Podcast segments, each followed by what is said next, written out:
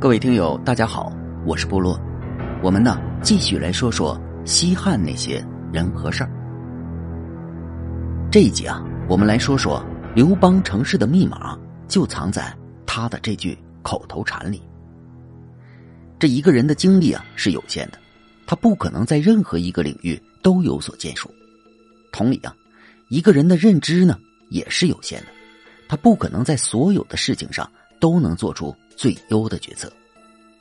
这个时候呢，集思广益，吸收大家的营养，然后再做出决策，才是最明智的选择。从一定程度上来说，汉高帝刘邦呢，就掌握了这个密码。当这张良啊，将项羽将要率军攻打刘邦军团的消息告诉刘邦之后，刘邦大惊啊！在遭遇这个创业期间最大危机的艰难时刻，刘邦啊，没有绝望。也没有呢自作主张，而是将破局的所有希望都聚焦在张良的身上。这为之奈何呀？是的，他相信呢，张良一定有破局的最佳方案。自己啊，就是因为吸收了错误信息，听了邹生的话，才将诸侯联军呢挡在了函谷关外，以至于啊，造成今天这样的结果。张良啊，先是问了刘邦一个问题，请大王判断一下，咱们的军事力量能挡得住项羽吗？刘邦啊，沉默不语，紧接着又重复了他刚才的那句话：“为之奈何？”最终啊，张良凭借与项羽叔叔项伯的特殊关系，达成了刘邦认可项羽为盟主，联军呢。放弃进攻刘邦集团的结果，刘邦啊顺利的度过了危机。瞧瞧，这就是啊刘邦的高明之处，他已经意识到了自己是因为吸收了错误信息，从而做出了错误的决策，说明啊那个给自己提建议的人，首先呢就是一个不合格的谋士，而且呢自己也没有理清局势的能力，在如今这危急时刻。他最不能做的就是自作主张，还是将问题啊抛给公司中最聪明的大脑来剖析事件的本质，然后制定最优方案。鸿门宴上，范增呢打出了项庄舞剑，意在沛公的牌，非要啊置刘邦于死地。刘邦呢是借着上厕所的机会暂时逃离了饭局，但就这样唐突的离开，显然是不讲武德的作风啊。刘邦啊，大脑是一片空白，又机械式的抛出了他那句口头禅：“为之奈何呀？”樊哙急了：“哎呀，如今呢，人为刀俎，我为鱼肉，还是先保住命再说吧，撤吧。”刘邦啊，又成功的化解了鸿门宴危机。汉六年正月，在封了二十多个功臣之后。那些将军们依然是乱哄哄的局面，经常聚在一起闹事。刘邦啊，简直是烦死了。唉，为之奈何呀？是的，这次他的身边呢站着的依然是张良。按照张良的建议啊，在将刘邦所深恨的雍齿封为列侯之后，局面呢终于稳定了下来。而且啊，刘邦啊不仅将咨询设置为了固定模式，善于倾听。这更是啊，他的常态。刘邦东出攻打项羽的西楚国，洛阳的董公就建议他，以给义帝发丧的名义夺取道德的制高点。刘邦啊，马上就哭的是一塌糊涂。刘邦从荥阳城逃出来，在关中进行了短暂休整之后呢，又急着准备与项羽开干。谋士袁生呢，建议他，大王最好还是出武关。以分散项羽的兵力，达到减轻荥阳城压力的目的，然后再坚壁不出，与项羽死耗。刘邦啊，马上照做了。在从高城跳了出来，并夺了韩信的军队之后，刘邦呢，又一次急着与项羽开打。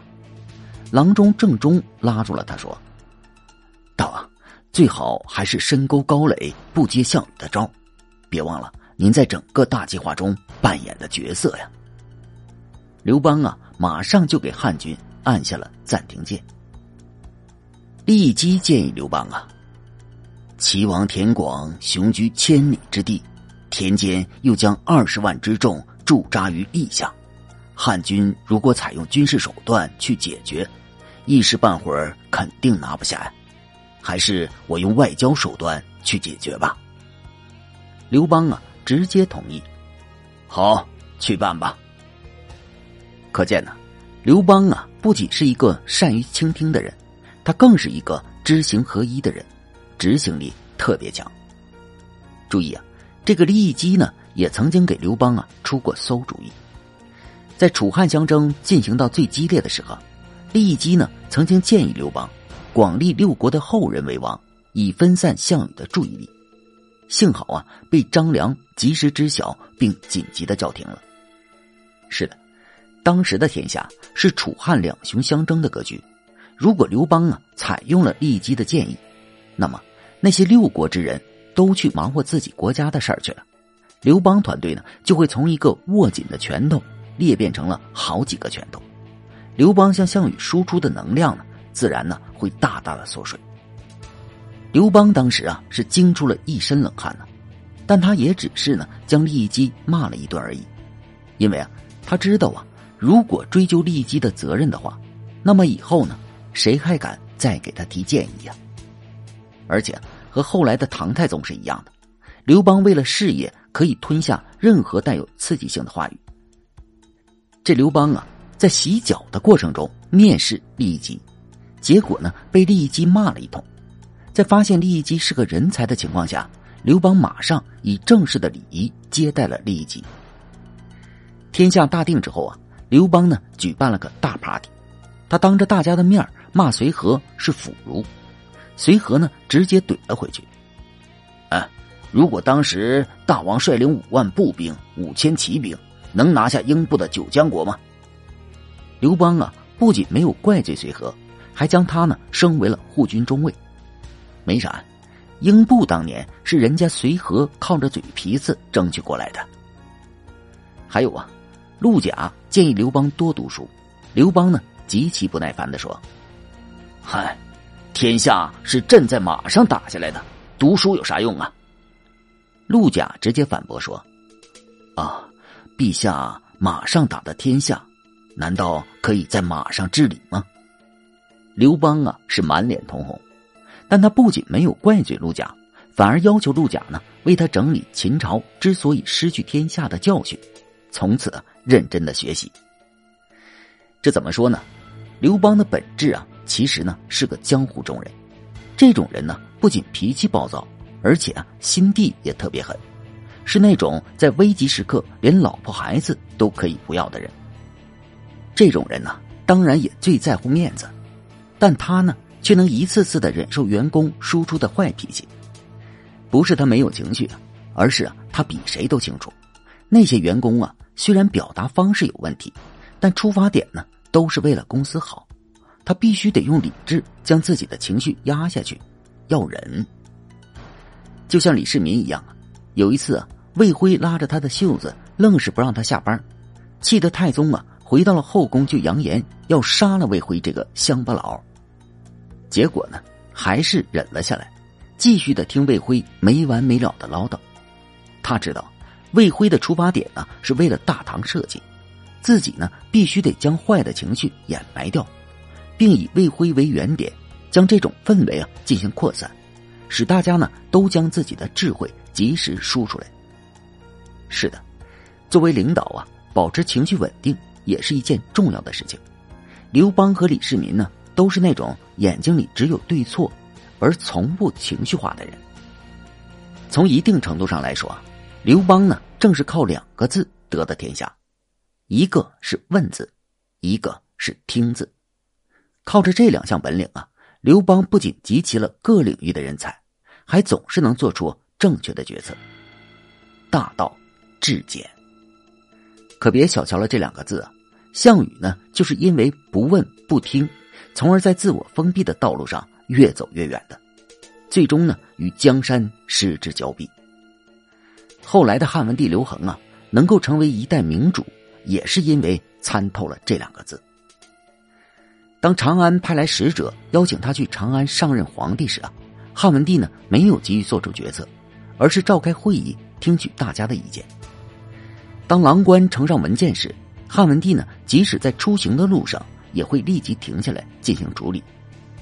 汉文帝啊，对于建议的态度永远都是说的对的他听，不对的他从不追究责任，一笑置之。冯唐呢，当着众人的面怼他，汉文帝虽然生气。但他的情绪稳定之后啊，还是听取了冯唐对于云中太守魏尚的处理意见。袁昂呢，因为在公众场合没有给汉文帝宠妃慎夫人留面子，汉文帝最后啊，不仅没有给袁昂穿小鞋，还及时的吸取了袁昂关于规范后宫秩序的劝谏。瞧瞧，问和听，再配合以一个忍字，也是汉文帝成功的秘诀。说白了，这世界上啊。关于城市的密码，其实啊都是相同的，关键是啊，看你能不能发现，并是否能做到知行合一。